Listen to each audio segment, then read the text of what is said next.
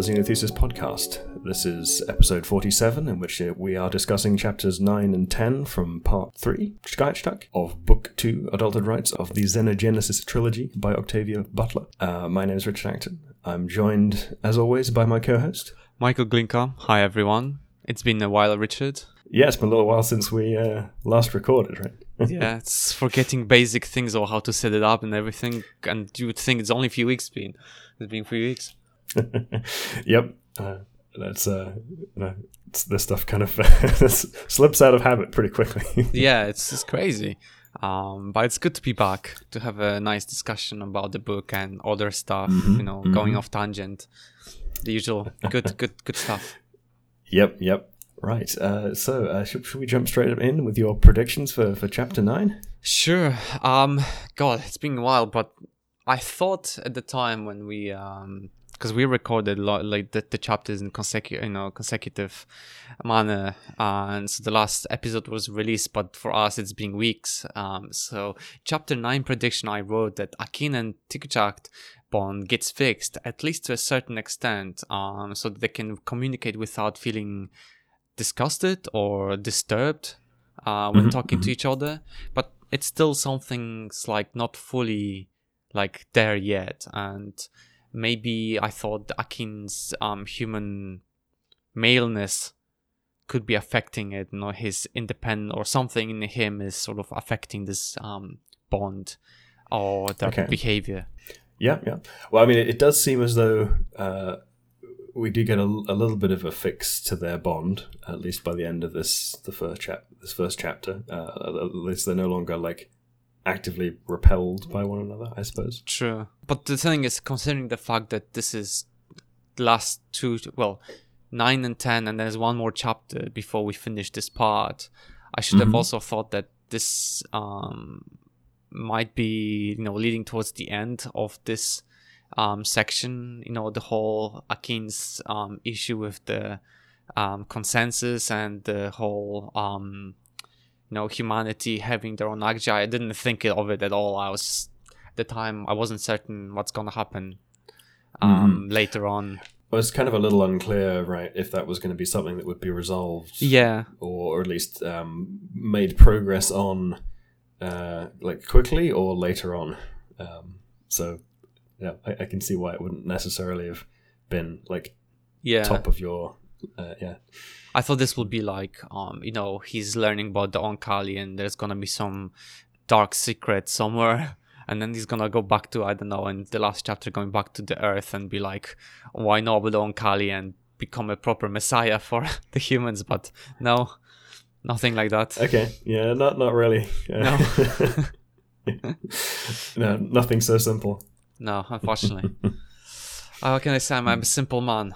Um, but anyway, let's get to chapter 9 summary then. Sure. Um, so after being forced to sleep, Akin wakes up with find no one around him. Um, so as everyone would do, goes outside to investigate, you know, if Tiikuchahk or Dehkiaht um, are anywhere near, but just couldn't find them. You know, as he was looking around, you know, we get some description of the ship's features you know like he described as the gentleness of the ship without any areas rough areas um, that akin was used to in the jungle. Everything sort of available at the wave of hand you know uh, you know food whatever everything was perfect. And looking around he saw the green limbs um, above him producing oxygen. Um, it feels like he felt homesick because of his environment, current environment. Well, Akin's a tough little nut. Um, getting used to be mm-hmm. walking around jungle now, being in the safe, sterile environment. Understood that he feels a bit out of place. And he then mm. decides to check if there's any messages left for him. So he connected to the fax or, uh, you know, um, message, uh, message system on the ship and only gets wait uh, signals from the ship. So Akin waited. I mean, yeah, I thought this is interesting. Uh, actually, two interesting things there. The, the, contrast between the the ship um, and the um, and Lo, right, where mm. Lo is kind of, feels more organic. Yes, ironically, where like the the ship itself feels sterile to him, but for for us in previous context, it's always been cast as being fairly organic. Yes, Uh, like so basically a- you're surrounded by tissue all you know, Mhm. no matter where you Yeah. look. Yeah. I mean, the whole thing is an organism, and yet it seems kind of a little bit more orderly than you would expect. Mm. So it's it's an, an interesting contrast. And then yeah, the the ship does email apparently. you know I was fun. you know I just thought that you know like obviously um Akin being a you know being human living as a well human construct on um on Mhm. the earth and obviously you get uh, being on earth as uh basically you know you get covered with like all sorts of things like bacteria spores and whatsoever right and Mhm. you come on a ship like i wonder how does the ship react to all those little pathogens um on the surface of like all those that come from earth right because even in Mm. Lo i don't think it, it the little sort of uh, seedling of a ship would be able to sanitize them or st- sterilize them before they get to the big ship or like i wonder if there's like the cells would um the, the ship would like you know when they sleep sort of attack the bacteria or whatever Mm. cl- sterilize their surface or maybe um inject the Well, I Ooloi organelles into the bacteria or something Mm, right, yeah, so that last one would, is, is a definite potential, I think. But the, yeah, I suppose they would have gotten used to it to some degree, uh, or, or already figured out how to accommodate that back when they were first bringing on board humans, right? Mhm. Because you know, they would have had bacteria, and then we have a whole bunch of mutualistic bacteria living on our skin and in our gut that we can't, uh, you know, function well without. So. Yeah. Uh, like we, we need a whole cohort of uh, of mutualistic organisms to, to function. So it's uh, they must accommodate that somehow or other. Um, but I suspect they're also trading with all of those organisms as well. I guess so because I mean, you know, it's been several decades since um, you know, last we had Lilith on the ship, and you know, for uh, Akin, there's been few, you know, twenty years basically. So within twenty years, all sort of like all sorts of like diseases could have evolved. Um, at least for the human resistance, because I guess the people who live in the construct villages would be immediately healed by their Ooloi and stuff like that in case anything happened. So But I suppose they have good, um, what we might call biosurveillance, right? yeah covid version of uh in uh Oankali world Mm-hmm. Yeah, the, they just see all the organisms with their various biological senses, and if there's anything that's problematic, it gets immediately zapped. yeah basically Yeah. But yeah um eventually uh you know after some time akin uh after some time he could tell that the kayak had returned without looking um Akin, you know, felt that its scent overwhelmed his senses so much that he didn't even realize that he was grasping him, as if someone was to take all away from him. You know, um, gradually, though, he was able to let go of it and focus on other things that that scent than the scent of the Ooloi. Um, I, Mm. Akin realized that he was lying down alongside the kayak, comfort, comfortably and content. The scent was still interesting, but no longer overwhelming. Here's an excerpt from a book. He wanted to stay near the Ooloi, felt possessive of it, but was not totally focused on it. He liked it.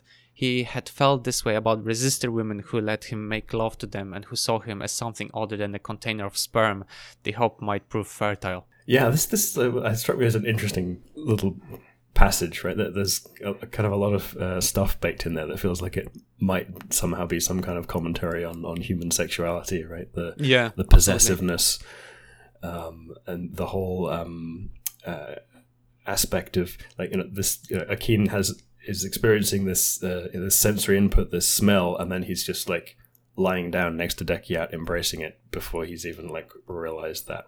Yeah. Um, it seemed like a, I I don't know. There's a, a lot of stuff in, uh, you know, especially in, in the recent era, discussing like human uh, sexual interactions in, in Mhm. this kind of context of you know, like, uh, like in, in this case, like Dehkiaht is is not um, like it, it, it seems to be perfectly fine with this interaction with Mhm. Akin, Yes. but it also doesn't seem to be really in control of the degree to which it's like having this effect on Akin. yes. Uh, and Akin also doesn't seem to be at all really in control over like But the degree to which yeah. he is affected Yeah. Yeah. by yeah. Dehkiaht. Um, and yeah, I, I just thought the, the, that that um, and uh, there's some parallels there to the whole discussion that uh, humans have about you know consent and uh, uh, the um, power relationships in in like sexual interactions and mm-hmm. you know the whole thing about like victim blaming and dressing provocatively uh, this this uh, like no absolutely analogy absolutely. to that and the the kind of sensory uh, yeah and, and it's it's this sort of stuff where there's this kind of uh, like interesting and nuanced uh, uh, commentary on these kind of relationships mm. that uh, that I found. Uh, it's one of the things I find most interesting about Octavia's work. I'm not sure what she's trying to say, but well, to be fair, I mean, yeah. um, I I see what you're where we come from with this because uh, you know, for example, the the little passage when he says like he felt this way about the resisted women who let him make love to them and who saw him mm. as hmm. something other than the container of sperm they hoped might prove fertile. Right? It's you know mm. like he's not just walking sperm bank, but um you know an actual thinking human being. So you know it's it's it is a parallel to what you're saying. Absolutely i agree. For me though the um the whole interaction with Dekaya it was more of like I, I took it as a you know animals in heat sort of thing releasing pheromones where mm. um it just overwhelms overwhelmed Akin who has never experienced this but there's some part of Oankali that could um that in him that uh, response to the Ooloi pheromones. And so I thought that this is more like this, but mm. I do agree that it, it does have, um, it does show that there is some commentary about the um, behavior of human behavior um, and in our in current society and things that you know are now changing towards the yeah. consent and it, it's interesting actually because like the analogy to animals uh, in heat kind of raises the like what you know what she's able to do here in the sci-fi context is is is, is take like stimuli and turn them up to 11 yes. right? Uh, uh, and she can also have you know she can change the kind of uh, the somewhat change the dynamics of of uh, like sexual politics because you know Dehkiaht's not female. It's Ooloi, yes. where there is no particular analogy there, and uh, you know the they're all you know, you know like um, intelligent, agentic, sentient entities making choices, but at the same time they have these uh, like really like overwhelming biological um, stimuli. Yeah. yeah. this kind of more animalistic stuff. Yeah, it's really a, a really interesting combination of, of factors. It is uh, in like it, it's it's fascinating because we know the Oankali keep talking about the human uh, contradiction, as they call it. The, you know, having intelligence mm. and hierarchy, uh, hierarchical behavior. But Oankali also, you know, they have probably surpassing the intelligence of humans, definitely because they can, you know, connect with each other, you know, um, bringing brainstorming to another level. But also, mm. uh, depending on this sort of biological stimuli that, as you said, are cranked up to up to eleven, um, mm. to ensure that one, there's a continuation of the um, the Oankali sort of let's say bloodline or species as a whole, mm-hmm. and two that the you know the trade and the you know the gene exchange continue takes place. So it's it's not that they're like I would say that the Oankali don't see it, but it feels to me that they don't realize that they're also a victim to their own biology, right?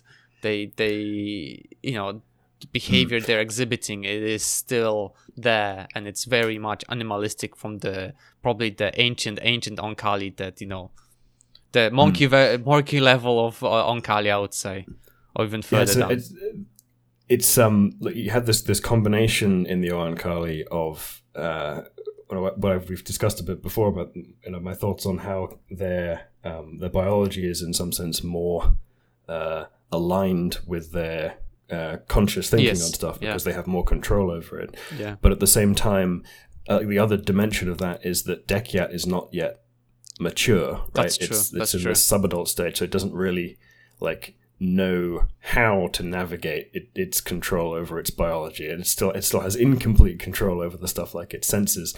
Um, so you've got that kind of like youth and discovery of of capability yeah. uh, component to this this whole thing as well, and then. Uh, uh, the whole uh, like the other aspect of the, the kind of power dynamics of this relationship is also that like you know the the Ooloi are the ones uh, who have like complete power over the humans in this context, right? They're Yeah. kind of in the like colonial imperialist type role to the the humans. So it's a, uh uh uh but you know, then there's you know Akin who's uh, male, who's uh, doing uh, you know kind of like grabbing um, Dehkiaht, but Dehkiaht is an Ooloi who's in the sexuality or sort of sexual hierarchy of the uh, Oankali. The Ooloi seem to be the ones who are on top. So yeah, it's a whole uh, complicated mix of power dynamics and all that Yeah. stuff in there. Yeah, It's- it's, it's, it's this sort of stuff that like way back in the very first episode, I said that uh, I think some of the stuff in this book might make like uh, like the current uh, um, like culture uh, uh, and um, uh, um, thinking uh, of uh, like uh, some of the sort of um, you know, feminist and like uh, postmodern colonialist um, or decolonization type narrative, all of that kind of discourse like Mhm. That uh, you know Octavia was kind of popular with a feminist au- uh, audience, but I thought like the, the the nuanced and complicated framings that she have for all this stuff, I thought might make some of those people uncomfortable. And, Yeah, th- absolutely. this is the sort of thing I was getting at. no, no, to be fair, like she, it's as you said, few very many times in previous episodes. Octavia Butler has this fantastic method of um, addressing sort of so, do a social commentary, but by u- utilizing a in a way alien species that we can sort of we can take some lessons from, but not really fully uh, relate to. And yeah, it's it it does really show that you know like it's not patriarchy not patriarchy it's all tri- uh, triarchy Blech, i can't yeah, Uh, oligarchy. Yeah know what that would be. oligarchy yeah probably Yeah, and you know but you're right because you know all of them uh, akin t and Dekaya uh, are all sort of pre like pubescent sort of teenagers who are about to become adult in Oankali's eyes. So they're all still sort of the things that happen to them is still a massive, you know, unknown, especially with the constructs, because they have a mix of both the Oankali and human. So it's nobody really knows what's happening, and you know the responses they are getting are just wow. You know, like in normal Yeah. circumstances, probably wouldn't take place, but here it's just it's a first time thing, and nobody uh, is sure. It's like, you know, Yeah. is it okay? Is it not okay? You know, it's like it's good that the uh, the Kayad is fine with it, um, Mm-hmm. but he's you know he's still learning how to control it, its uh, you know its own body. So Yeah, and that's one of the things that I uh, that I like about uh, Octavia's writing is that it feels as though she's having a conversation with herself where she hasn't settled on the answer to the question. true. Right. That's it's a common thing in what I what is the most interesting and engaging writing is where an author is actually having like a serious discussion through the medium of different characters when they don't know what the answer to a question is. Right. It's just kind of Absolutely. it- it's it's uh, like we- we've been saying it's kind of social commentary, but also it's uh, it's social commentary where like a, an answer is not given. No, uh, absolutely, like, absolutely. this is a really complicated scenario, uh, and it, uh, yeah, it, it's an interesting um, like it it it, it I don't know it feels like it could be read as as a It feels as a critique of the whole framing of the question and, and like more focused on kind of you know how the individuals in this context like uh, feel about the um, the nature of their the interactions yeah that's, no, that's- that's true. But it, if it's Mm. um, if I can like say, it depends on hmm. like your perspective, right? Because oh yeah this definitely. this is question of like for example for myself it was more like this whole interaction was like oh i thought it was more like you know the guy releasing pheromones like animals that sometimes are in heat and then you know that's the response you get but as you said it's cranked up to 11 but then for some people because you know i never really struggled with my sexual you know uh, struggled with my sexuality but some for people who did it could be like oh this is more of like you know it there's layers to it that can people can respond to it um but the you know but the author octavia in this case cannot really respond because she doesn't know the answer to it because the answer there's no really answer. The answer is personal to everyone and it depends on how and what sort of experiences they had. And you know it's it's an interesting aspect especially when you discuss it and you think about it longer. It's like oh it could be this and or it could be that. Um but And- at and the end of the day very Mm. It's, and you can come to very different perspectives on Yes. it depending on the like the, the cultural lens or frame that you come Absolutely. to the the um, this particular uh, story with. Right, I think you can you can read it you can read it very differently depending on which frame you're looking at it through. Yeah, absolutely. al- always, uh, I think, a, a sign of a, a, a an interesting to engage with text. Right? Mm, absolutely, absolutely. Um, it does. I can I can imagine though. It does. You know, as you said, can prove people being uncomfortable with the maybe some conclusion they can come out, come with from um from this sort of like, yeah, these that's the- passages. because you can read it a number of different ways. If if you uh, read it uncharitably from a particular frame, yes. then you will come, you can it can rub you the wrong way, or you can you know, look at it in in multiple. Yeah, there's a whole bunch of different perspectives you could take on this and, and see it many different ways, and it's yeah.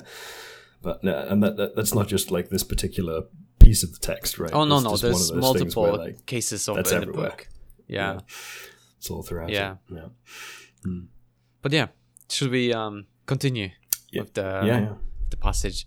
So yeah, Akin um, asked if he will need constant readjustment, um, but mm, in terms of the readjustment to the to his pheromone to the that smell or the sensory overload, but but the Kaya declined. Akin would not do any work, and if it continued like you know, if he couldn't do any work if he could if it continued like that. Um, Tiikuchahk was also there, and when Akin tried to reach him, he was stopped by uh, the Kayat even though they were not mated, it was still important that Akin does not touch T. And, you know, Akin tells the Kaya that, you know, he doesn't want to be bound to it. And the Kaya tells him that it can't bind him, that Akin is not constructed to be bound. Um, In response, Akin tells him that, you know, as a kid, it, uh, he was told that he will wander, and he's afraid that he won't have home when he becomes an adult. And this sort of is you know is refuted by Tiikuchahk um, telling Akin that you would always be his home, um, but Akin tells it that you know it won't be the same as for T. And the Kai seems to be very sure that Akin is not flawed, uh, flawed in any way, um, and he and he is whole, and whatever he becomes, it will be complete. Whatever he decides, it will be all right. Um, Akin tells them there is one thing that seems right, even now. He was sure of it since he was a baby. He then sat up, but being proximity of the kayak made him crave for it. Um, so he got off from the bed and platform and sat beside it, so he does not have to look at the Ooloi. One thing before we uh, move on to kind of that, that next section there, Mhm. I'd thought about this before, but I forgot to put it in the in the notes. But this whole thing of um, Akin not being like built to be uh, bound, Mhm. um, I think there's an interesting analogy there to um, uh, I'm forgetting the word, uh, like male morphs in many species who have a um, uh, like a function of leaving the main population and going out and finding uh, uh, mates in another group. That happens a lot of in like, like the predatory animals, doesn't it? Like lions and stuff, and stuff like that. I mean, it's all over. Like you have it in in like ant colonies. You know, you've got the Mhm. flying ants that are a male morph that go out and find another colony. You've got the um, like bull elephants Mhm. wander around on their own. Um, naked mole rats have a, a, a morph that's that it's a male that goes out and finds another colony. That Mhm. it's a it's a fairly uh, common feature. Um, but yeah, this this kind of uh, you know, wanderer, to use this uh, the word that's come up a couple of times in Yes. this book. Um, uh, uh, like uh, mode um, is a is a common thread uh, in in various biological contexts. Yeah, yeah. Yeah. We've mentioned that a few times, I think, and like I think actually even two episodes ago we actually talked about it in, in quite a detail, if I remember correctly, because I remember putting in the notes the Wanderer song from Fallout. Um, yeah, yeah. So that's why. No. But I think that that had come up uh, it come up in kind of um, Akin's um, and a experimentation with the resister women, I suppose. yes, yes. But uh, this seems like a more um, like explicit, uh, like almost like you, you were designed to not be part of one of the conventional uh, like Oankali thruples. Yes. It- Yeah. It's which is an, an interesting uh, feature to have designed into him. It's like what what was the motivation for them to make him not be bound to a pair? Yeah. that's true. That's true. Um, I mean, it's interesting because it, they say that it was the Oankali males that are supposed to wander, but is it the Oankali males or is it the construct that they were supposed to wander? That they never really specified it in the book, have they? Um, I, I don't know. I mean, they're, they're often more conservative in some way or another with the constructs, right? So if, Yeah. if the males are, are, are, uh, are more typically the ones that change um, population uh, Mm.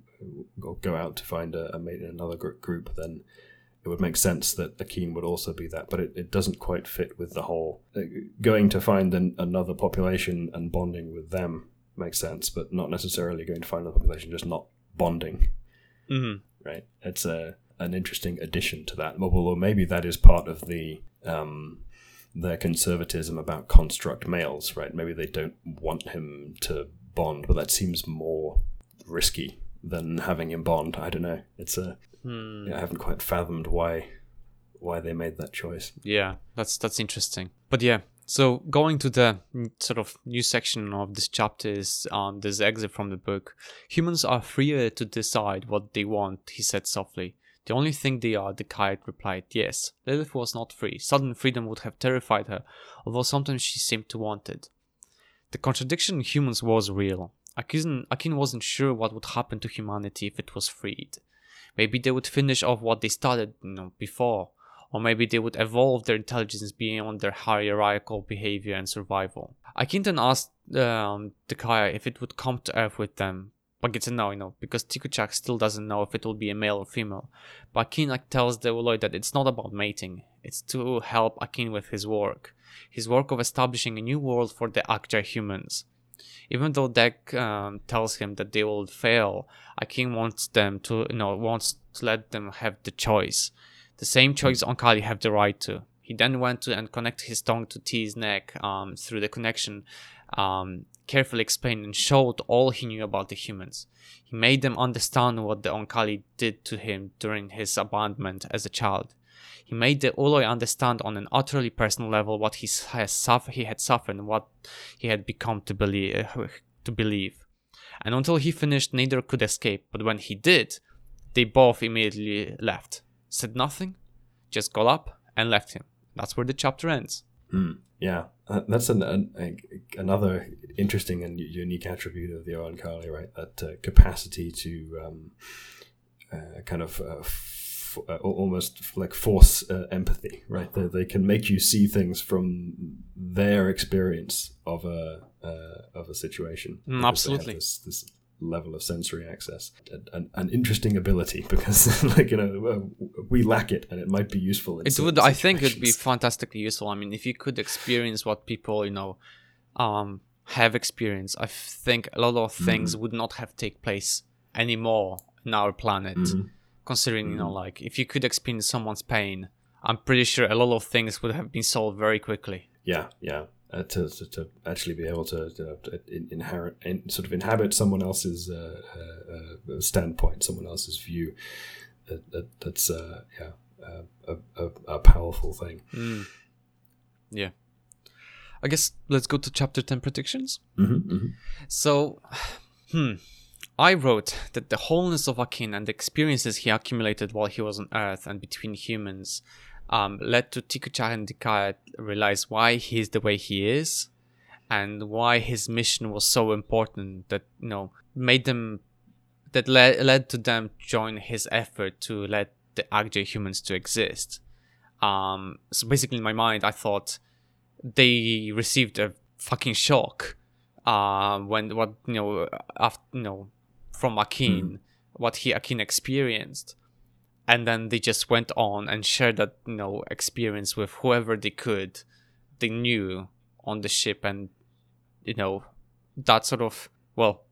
I didn't know that would trigger anything as it did in the chapter 10, but I I knew that it, some, it, it was leading to something. Mm-hmm. okay okay yeah i mean it, it- you, you you made it pretty broad Yeah, I so I, mean- suppose you, you kind of uh, you kind of got a, a, a win in that column that uh, in in a way did yes because i wasn't certain if they're going to be like um what specifically is going to happen you know Mhm. what I, I thought to myself, well, maybe the kayak sort of will change his attitude towards Akin after, you know, like it's not going to be about mating anymore, like completely, that's going to completely cease in a way Hmm. that because of the experiences and then he will go, it will go and share its experiences with his, pa- with its parents.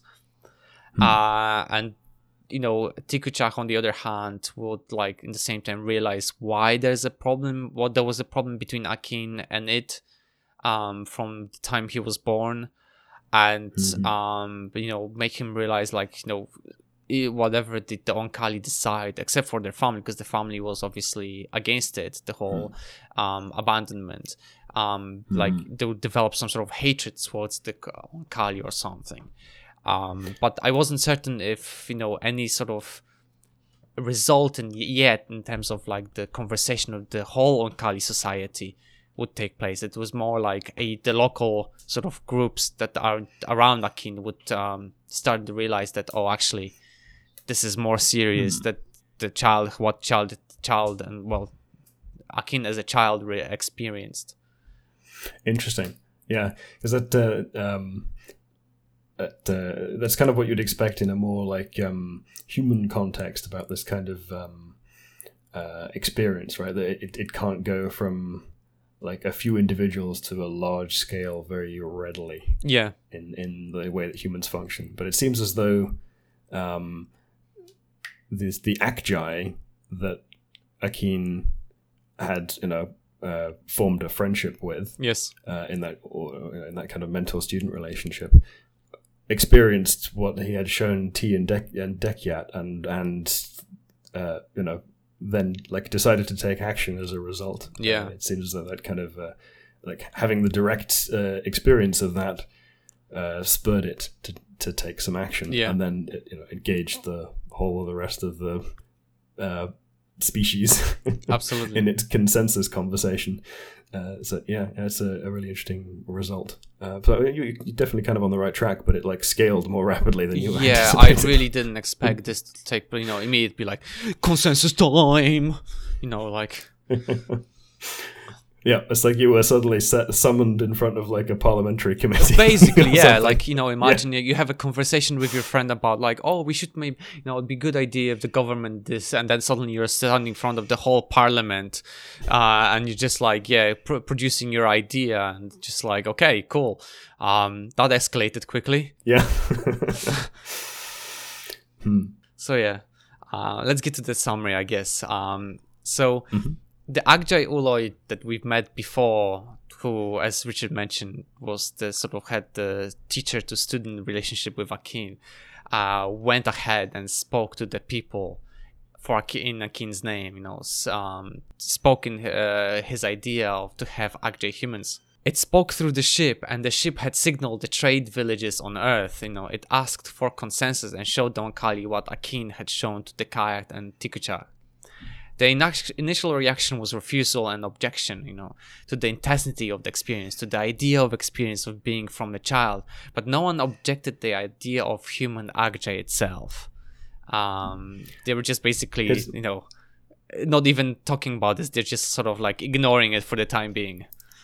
Yeah, it's interesting how they were like dodging the issue and Yeah. just like complaining about the medium, as it were. It's just like this. This is too, uh, too loud, effectively. yeah, like it's like, oh, this is a child's experience. Like we know, like still, guys, come on, hmm. no, the Oankali can't lie. But the thing is, the Oankali can't lie. They they give. they can't lie, but it seems as though they can like avoid the subject. yes, but at the same time, what I'm talking about is like Akin couldn't lie his experiences, right? He just showed them what he hmm. experienced hmm. on personal level. So Yeah, yeah. So it seems as though they were kind of uh, like awkwardly beating about the bush a little bit before they actually engaged with the real material by complaining about something else. absolutely, absolutely.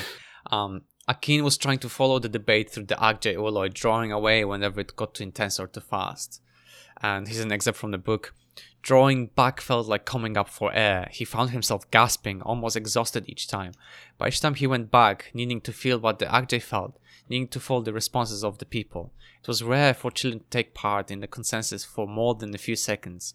No child who was not deeply concerned would want to take part for longer. It's hmm. crazy, like you know, like the stimuli. I can I can imagine that overstimulation from all those like input and output from all of these like different Oankali must be crazy. Is this I don't know, like hmm. I can't even imagine how how we even compare this to like an actual experience in humans. Yeah, this is really like you know plugged into the the matrix, as it were. Yeah. But with with a whole bunch of additional stimuli. It's a uh, yeah, uh, sounds super intense. Yeah. but yeah, I had um I wanted to draw an analogy between the um the kind of Oankali chemical communication and the sort of distributed network Mhm. of, of how they they communicate to um uh, like mycorrhizal networks. Uh, so the the the, uh, the networks that uh, the roots of plants and fungi, uh, fungal myceliums or mycelia, uh, form uh, in, uh, in in woods and, and basically all over the place.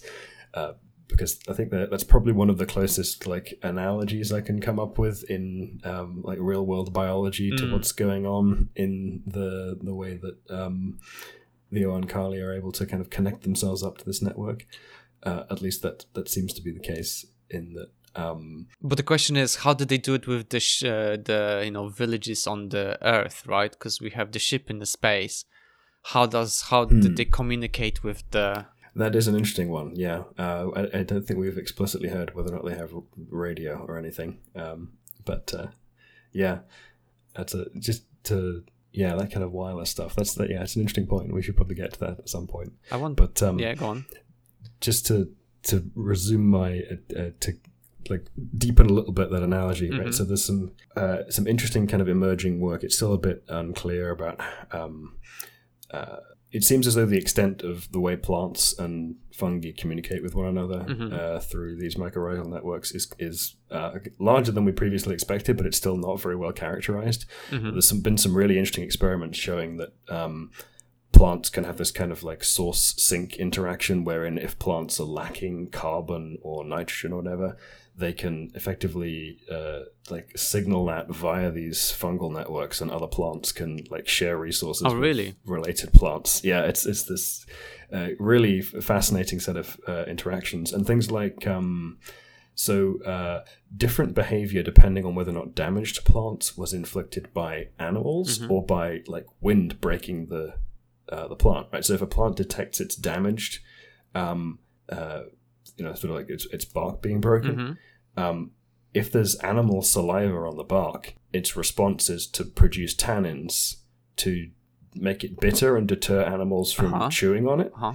Um, but apparently, this uh, this uh, uh, behavior is like transmitted to other neighboring plants, and the only way it could really plausibly get there is like via these mycorrhizal networks. So that you know, if like there's this bush that doesn't really have any direct connection Yeah. to its neighboring bushes, and it gets nibbled on by like a a, a deer or something, um, as opposed to having like a branch snap in the wind. And all the neighboring plants also start like producing more tannins uh, Yeah. to try and deter being eaten. It's a it's fa- fascinating. I've like, heard- communication. I've heard about this uh, in terms of the um, trees that were eaten by giraffes. Specifically, they are these trees. I don't remember their their names, but they have really spiky sort of um like um needles. I would say no, no. It's more like the the the tree bark itself. The branches have Mhm. like little tiny branches that are super spiky, right? And they produce a very little of green greenery because um, very high up to um, protect themselves against giraffes. But of course, giraffes have evolved to still be able to eat. Mm. But in terms of like um, uh, communication, those trees actually release sort of sort of like pheromones when they start being eaten eaten by, for example, a giraffe, a tree, um, so that the neighboring neighboring trees start to produce this compound that's very, as you said, bitter. It's not. I don't know if it's tannins or something else Hmm. um, at this point, but basically they start to release that more, so that whenever other giraffes come and start feeding on them, they actually feel much more bitter. Uh, Hmm. almost poison, uh, poisoning, uh, almost feeling like as a poison being released, um, to pre- yeah, prevent yeah. them Uh, I mean, it, eating the the tree. So it's, it's it's quite plausible that um, it could it could be something like that's pheromonal between the individual plants rather than necessarily like uh, mediated via a fungal network. But like there are some stuff that seems to be mediated via these fungal Yeah. networks. Although that's it, yeah, it- it's still fairly unsettled. It's. I mean, it's pretty crazy. research in that like, area. You'd think Yeah. that definitely should be some interaction between the um, fungi and the plants, because I mean, it's the there is a symbiotic um, behavior. Already, we Mm. knew about it, and we're being taught about it in you know, primary schools almost. But Mhm. the actual, um, you know, the actual, you know, how deep the, the symbiotic behavior is, like, still, I would Yeah. guess, unknown. like the the the the biochemical, the genetic, the evolutionary, uh, the the molecular biological aspects of all of those behaviors are still very much yet to be characterized. Yeah. but I feel like there's a whole area of kind of uh, like um, mycological ecology uh, that's. Uh, uh, Really starting to come into its own. Yeah. That's, that's not yet had much uh, uh, research attention. Uh, Absolutely. there's this guy, um, uh, uh, Paul Stamets, who's kind of like an um, amateur mycologist. Mhm. There's a couple of interesting documentaries and stuff about uh, uh, this um, this guy and some of the people who have, have worked with him. Um, but yeah, it seems like uh, that's a, an, an area to pay attention to because there's some interesting stuff going on. No, absolutely, absolutely. It's a shame that we don't really focus on it because you know there's no brain involved in it. But then again, it doesn't mean that there's not an equivalent of um, consciousness of some sort of of some type. Maybe consciousness too much, but like some sort of uh, At the very least, distributed information Yes. processing Yeah. of a fairly Yeah. complex kind. Yeah. Yep. I would say yeah, it's more of like an organic sort of type of a computer uh, interaction. That there is some sort of input output um, Yeah. behavior. I mean, all, all of biology is is very much like that, Yeah. right? You know, all, all of it, it, I think it's a, an aspect of, of biology that's kind of underappreciated, right? It's very much an information processing system, right? Yeah. All these these cells are constantly doing complicated input output uh, stuff that has. It- you know, it's doing a lot of it's doing analog computation, right? It's it's Mm, taking absolutely. a bunch of these signals, integrating them, and kind of making a choice depending on on what's in its genetic program, right? It, it's it's very much doing computational tasks. Yeah. Uh, and, yeah. I think we should start thinking about it, like especially teaching about this more in schools to make people realize that this isn't like you know a plant just not just you know take uh, carbon dioxide from the atmosphere and some sunlight and you know, that's it. There's more into it than people realize, you know, in terms of like the whole broader perspective from the ecosystem. Um, Yeah. Yeah. It's like plants have like really complicated behavioral repertoires whilst you know not appearing to do anything, Anything, yeah. on human timescales, right? Yeah.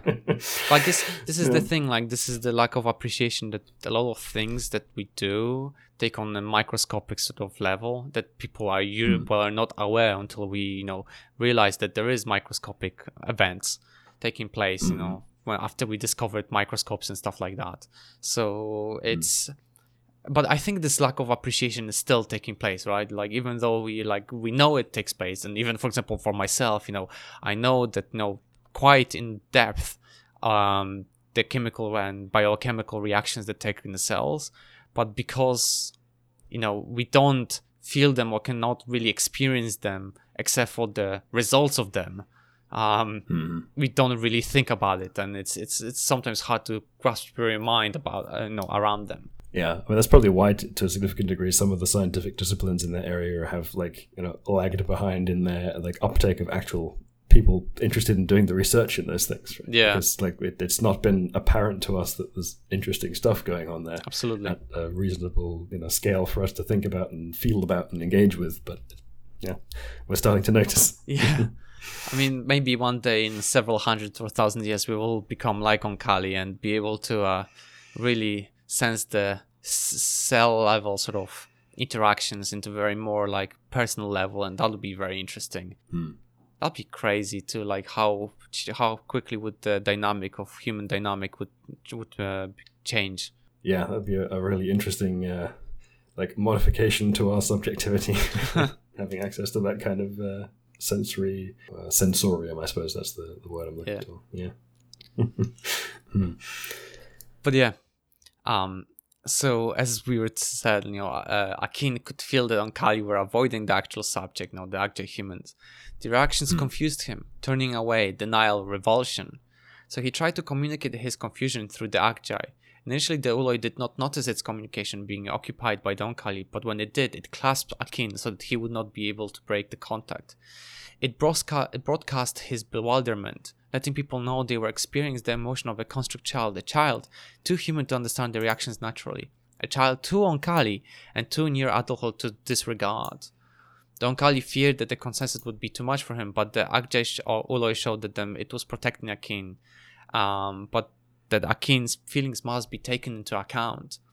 The Akjai focused on the adult constructs aboard the ship and pointed out that the human born among them still needed to learn about the Oankali understanding of life, that it can be changed but not destroyed, that the humans could be blended in. Akin was still learning, Someone interrupted, would giving them independent life not lead to the contradiction leading humans to their deaths? Many answered differently. They provided humans with long life, freedom from the disease, freedom of to live as they wish, but they shouldn't help them create more life just to destroy it. Baakin responded to allow him and those who support him to do it, to give them tools to create a world much more difficult than Earth, so that by the time they've learned the skills to settle it, the contradiction would be less. Maybe they would evolve by themselves, but all he got was sensory equivalents of nothing, denial. He reached out again in this desperate struggle against the exhaustion taking him, telling the Oankali that they should look at the human born among them and realize that the Oankali did almost nothing for the humanity. As an excerpt from the book, if your flesh knows you've done all you can for humanity, their flesh should know as mine does that you've done almost nothing. Their flesh should know how the resister humans must survive as a separate, self sufficient species. Their flesh should know that humanity must live. He then stopped. He should continue, but it was time to stop because he thought that although he shown them enough, he would try again as an adult or try find those who would help against the majority of opinion. As he Hmm, real interesting. as he realized he was about to cut off, uh, shielded by the Akjai, he felt confusion among the Oankali. Maybe he did reach some of them, especially the human-born constructs. Maybe maybe uh, made them think about their heritage. He would go to them in case their opinion went against him. But the Akjai Ooloi told him to go to sleep. No, still too young for all of it, and he will argue in his name. And when Akin asked why, you know, it responded, "Because you're right," the Akjai said. If I were a human little construct, I would be a resister myself.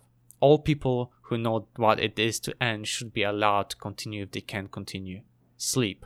And that's where the chapter ends. Yeah, that is a really interesting ending. I I, I find the um, actually the, the way the Akjai kind of uh, took Akin's position quite uh, quite affecting. Right? Yeah. It's really you know, it's really kind of taken on this uh, role of, of speaking uh, uh, for him or amplifying his voice. An interesting uh, conclusion there. When and it seems as though the the Oankali are beginning to engage more seriously. With, Yeah.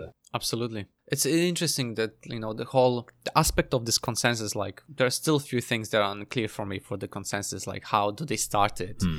What sort of like, you know, um what what do you need to start like consensus? Because I mean like if you want to have a I don't know parliamentary debate, you need to like I don't know have a petition I guess and then you know have a representative etc etc. But I wonder how you know like how would happen how how does it start in Oankali type of thing and Yeah, it's interesting. It's, it seems uh, almost more, um, again, as, as usual with Oankali, more biological. It's almost like there's a, a, a quorum sensing type deal, right? Where the, this issue is tabled, and if enough of them like notice and pay attention to it, then it, it uh, like flips into a full blown consensus Yeah. discussion. It's a yeah, uh, which is kind of like a, uh, a a petition, but less explicit yeah right? It, it's a and and more kind of nuanced and multi um multi-dimensional right It- Yeah. it's not just like like the the the petition as it were doesn't convey just that the the number of people who are interested in the thing but rather like All of the uh, opinions like of the all those intensity people. of how they feel about it Yeah. and yeah yeah it's a it's a an interesting dynamic actually i, I was uh, going to draw some analogies between that and some uh, interesting like innovations in, in human political Go on. Uh, systems right um, so the particular one i was thinking of actually um, especially in the dimension of um, you know, a lot of the this Owen Oankali consensus process seems to be about how they feel about a thing, Mhm. right? They're, they're, they're interested in, in what it is that Akin feels. They're interested in his experience. And there's a um, an interesting tool that's used um, in uh, initial political consultations. That's effectively for analyzing and collecting the sentiment of people about a, an issue. Uh, it's not about necessarily um, uh, policy specifics, but rather like how people feel about it. So what the policy should be to reflect how they feel. Yes. Right? It's a it's a a, different kind of uh, consultation process to the conventional one. Uh, it's based on this tool um, called uh, Polis, uh, which can be found at pol.is. I think it was originally developed um, by uh, a, some uh, a, group um, focusing on, on democratic technologies at um, the University of Washington in Seattle.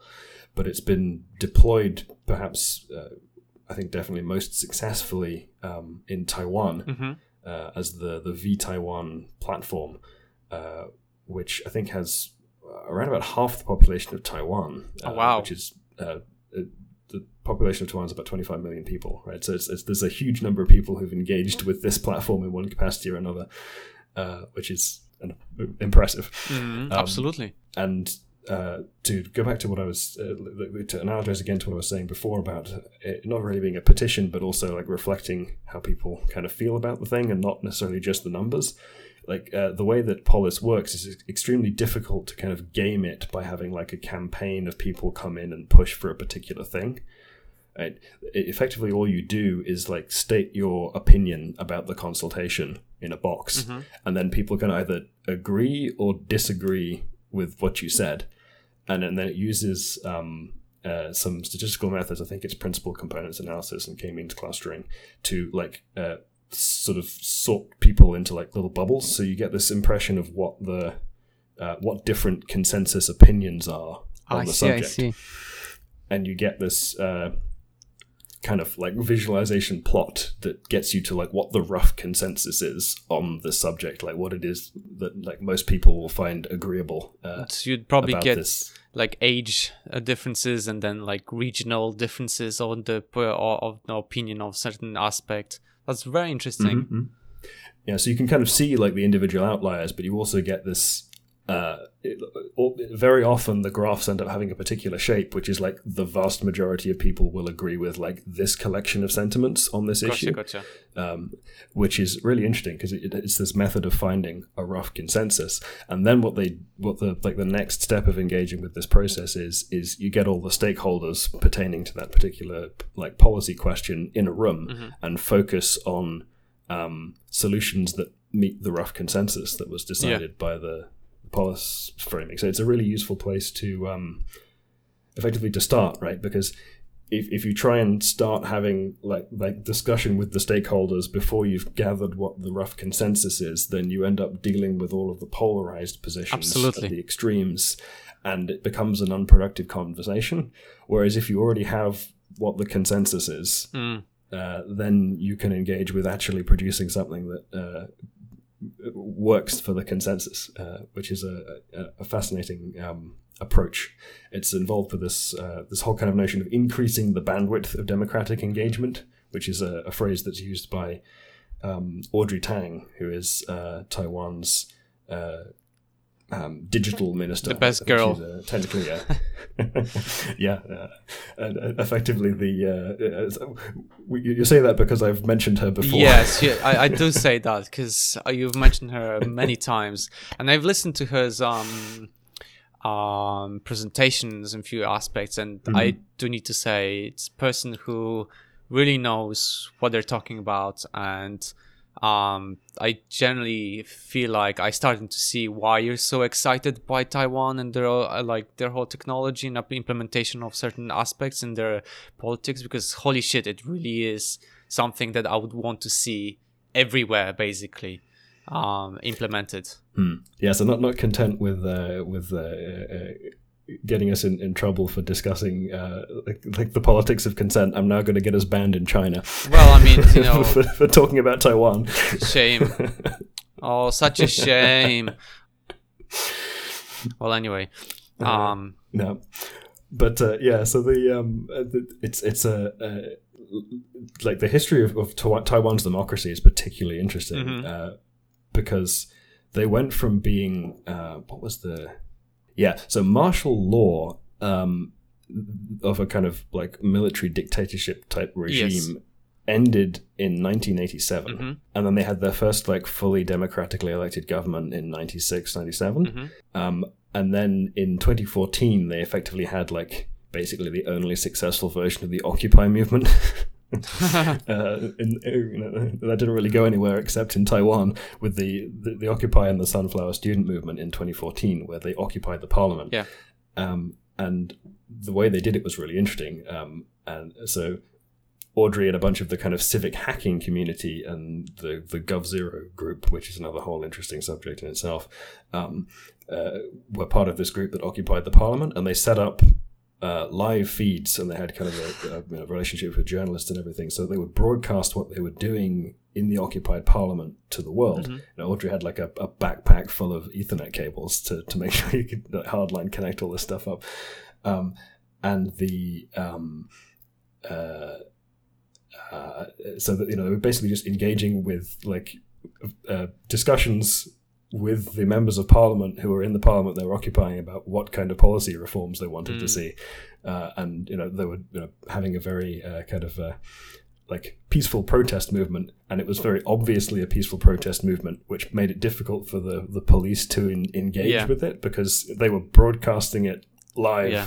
Uh, and you know, it, you know, it, it, it uh, turned out very well, right? And Audrey then went on to be kind of uh, uh, what they call reverse mentoring some of the the ministers in the um, uh, the the Taiwan government, and I think it was following the the uh, successful electoral victory of the DPP in 2016.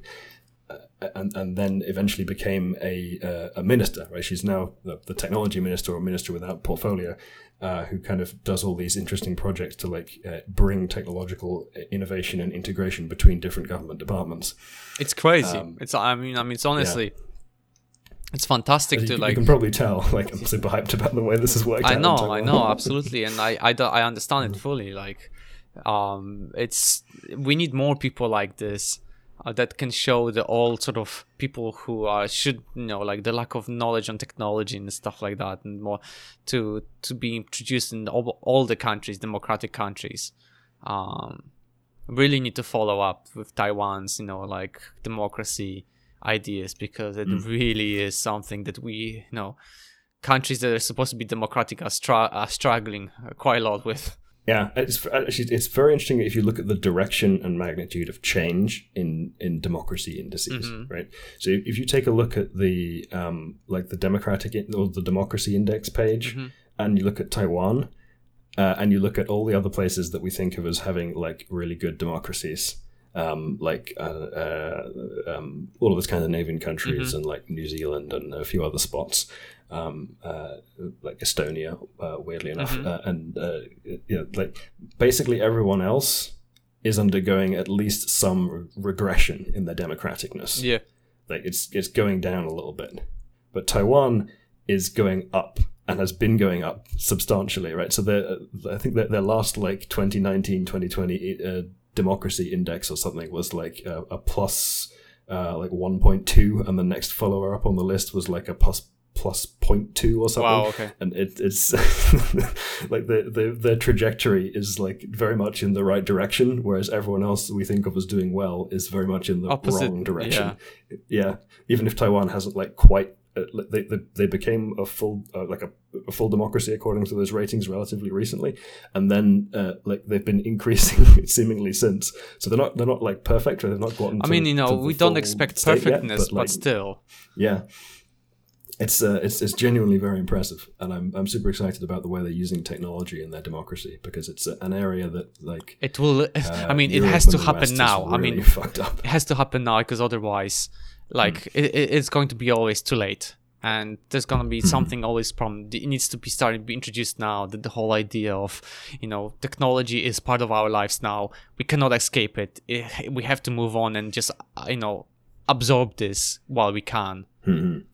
And the the the the way that um, they've got kind of mainstream integration and acceptance of this stuff is really impressive, and the way that the rest of the government apparatus in Taiwan has engaged with the technology, like I mean, when you contrast like the um, like the, the worst clips of how the U.S. Senate engaged God. with like. Oh god. It's just like, you know, uh, like how do I fix my iPhone to Mark Zuckerberg type stuff, right? You know, all that, um, like the, the worst possible version of that. Like they're not actually quite as bad as that, but like it's not it's not much better, right? Um, and then you've got the like in in the contrast in Taiwan is like the, they have a presidential hackathon, Yeah. right? You mentioned so that a they, few they have this Yeah. pro, yeah, they they have this program where like uh, software projects that can like improve government services, uh, like compete with one another for for for being like the best uh, and like having the, the broadest impact across government services and stuff. They use this quadratic voting procedure to select the best projects, Mhm. and then like they get like a, a def- like the person who or the group that wins gets like a de facto uh, executive order right? It's just like you, you won the competition you get an executive order that says like your thing will be used uh, and will be like policy and will be funded and developed within like 18 months to two years. Yeah. And it's- you get the power of the executive behind that. Uh, and they have this whole civic hacking movement g0v where, this the whole notion is like we take a fork of whatever the government services is and we you know make our own version of it and then merge it back uh, uh, like if it's good and people like it it gets merged back into mainstream government services. It's a it's a really uh, really exciting and interesting um, stuff that they're doing. So so like for the, for the rest of the world's like policy wonks and whatnot like learn from Taiwan. Taiwan, here we come, attention. basically.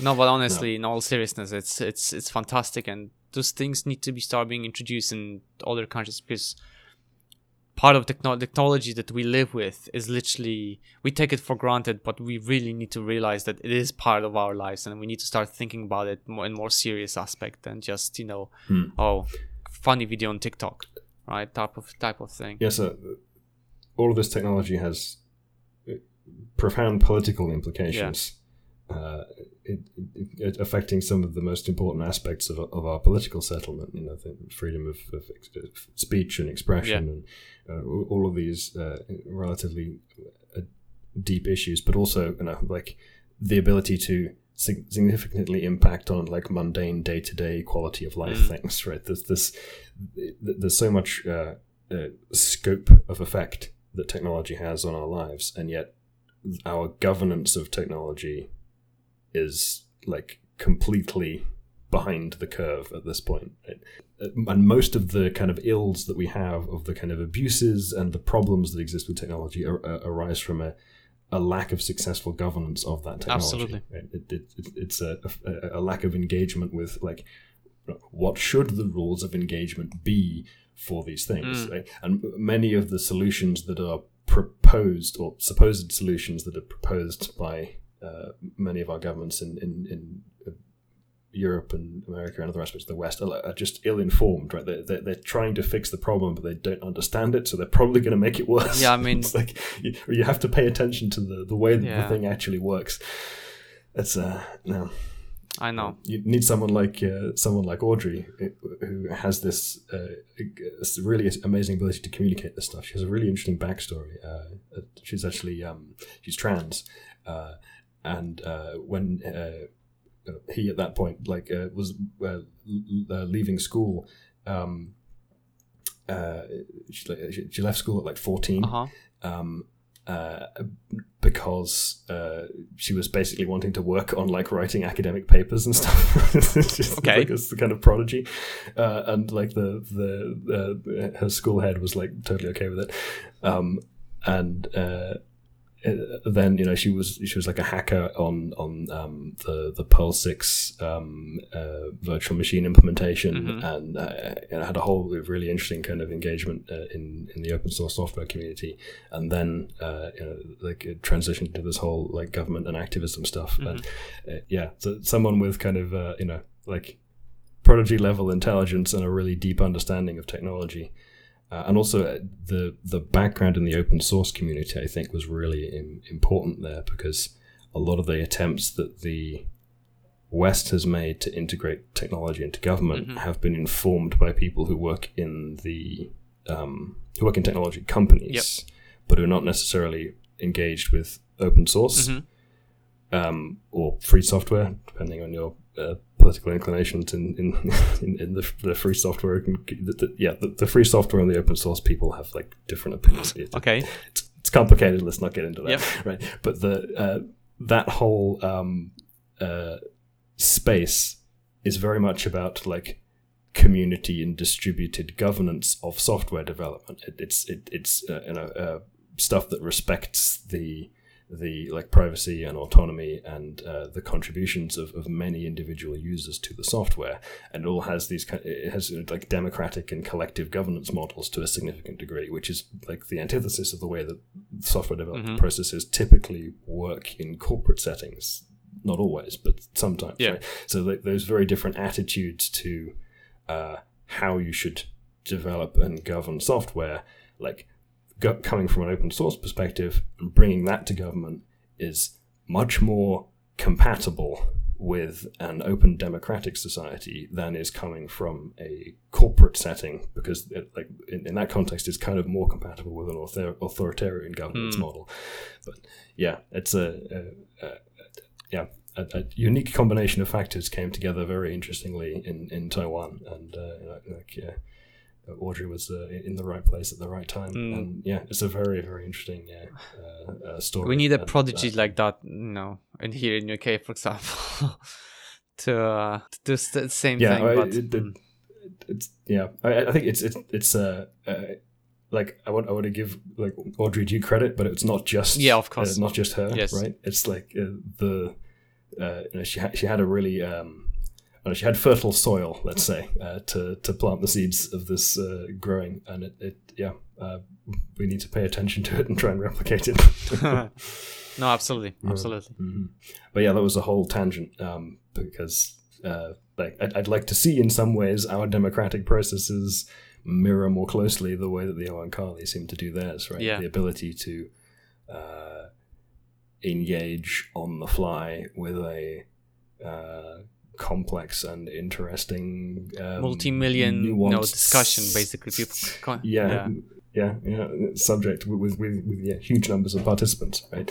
That that's the kind of uh, uh, like high bandwidth high complexity interestingly nuanced thing where a collective decision needs to be made effectively, but at the moment our mechanisms of, of uh, democratic processes seem ill-equipped to handle that kind of complex problem, um, and we yeah, we need to do something to fix it. And it seems like uh, Taiwan's come up with some interesting stuff in that direction. yeah, yeah, I hmm, I want to see that in my lifetime. Mm-hmm. Hopefully, yeah, me too. But yeah, I guess let's go to my chapter eleven predictions of uh, coming sure. off the tangent. Mm-hmm, mm-hmm. Well, I wrote one thing, but I'm not certain if uh, if it's going to take place yet. But mm-hmm. it's the last chapter of the book of that of that um, part as well. So mm-hmm. uh, I thought that the consensus is that th- there is going to be a consensus, and then it's that, that there should be an Akjai human, pure humans. Uh, but for it to take place, Akin must lead the way to create a world for them. So if you want it, basically they're gonna say, Akin, mm-hmm. if you want to happen it to happen, you'll have to do it. Basically. Okay, interesting. Mm-hmm. I'm not sure though if it's gonna happen now, if there's gonna be some sort of like, um, oh, this is gonna be continued discussion. You go back to Earth or something, and then we'll get let you know when what the co- conclusion is when you're on while you're on the Earth, type of thing. Um, but I'm not sure. Not sure. To be fair. Okay yeah, yeah. That's a, I think a pretty reasonable prediction. Uh, the the the little extra bit of like Akin must uh, kind of lead the way is a good uh, uh extra bit of uh, specifics. I mean, it's you know he proposed yeah. it and he experienced of it, so he, I'm sure they'll be like, mm-hmm. "Yep, mm-hmm. if you want it, go for it. We'll not stop you, but." Um, but they'll I'm it'll be interesting because it'd be cool if they like called it not the actual human, but I don't know Akin humans, like you know t- different types of Oankali that completely separated from the actual you know three tribes and became different, so like the fourth tribe this time. Um, mm. that sort of preserves the original species or something type of thing. Mm-hmm. Yeah, it seems like a um a bit of a new innovation for the conventional like uh, three branch structure of the Oankali, yeah. right? You've got the uh, uh, a, a, an added uh, element of symmetry. Right? The the species that they're trading with also gets its own Akjai branch. Yeah. It's a uh, don't know, uh, call it a um, a civil rights advancement. Basically, yeah. So yeah, I guess that's it for today, right? I think so. yeah, thank you very much everyone for listening. We are Xenothesis. You can find all the places we upload uh, our podcast on xenothesis.com. Um, I was Michael Glinka. And I was Richard Acton. Bye Bye. bye.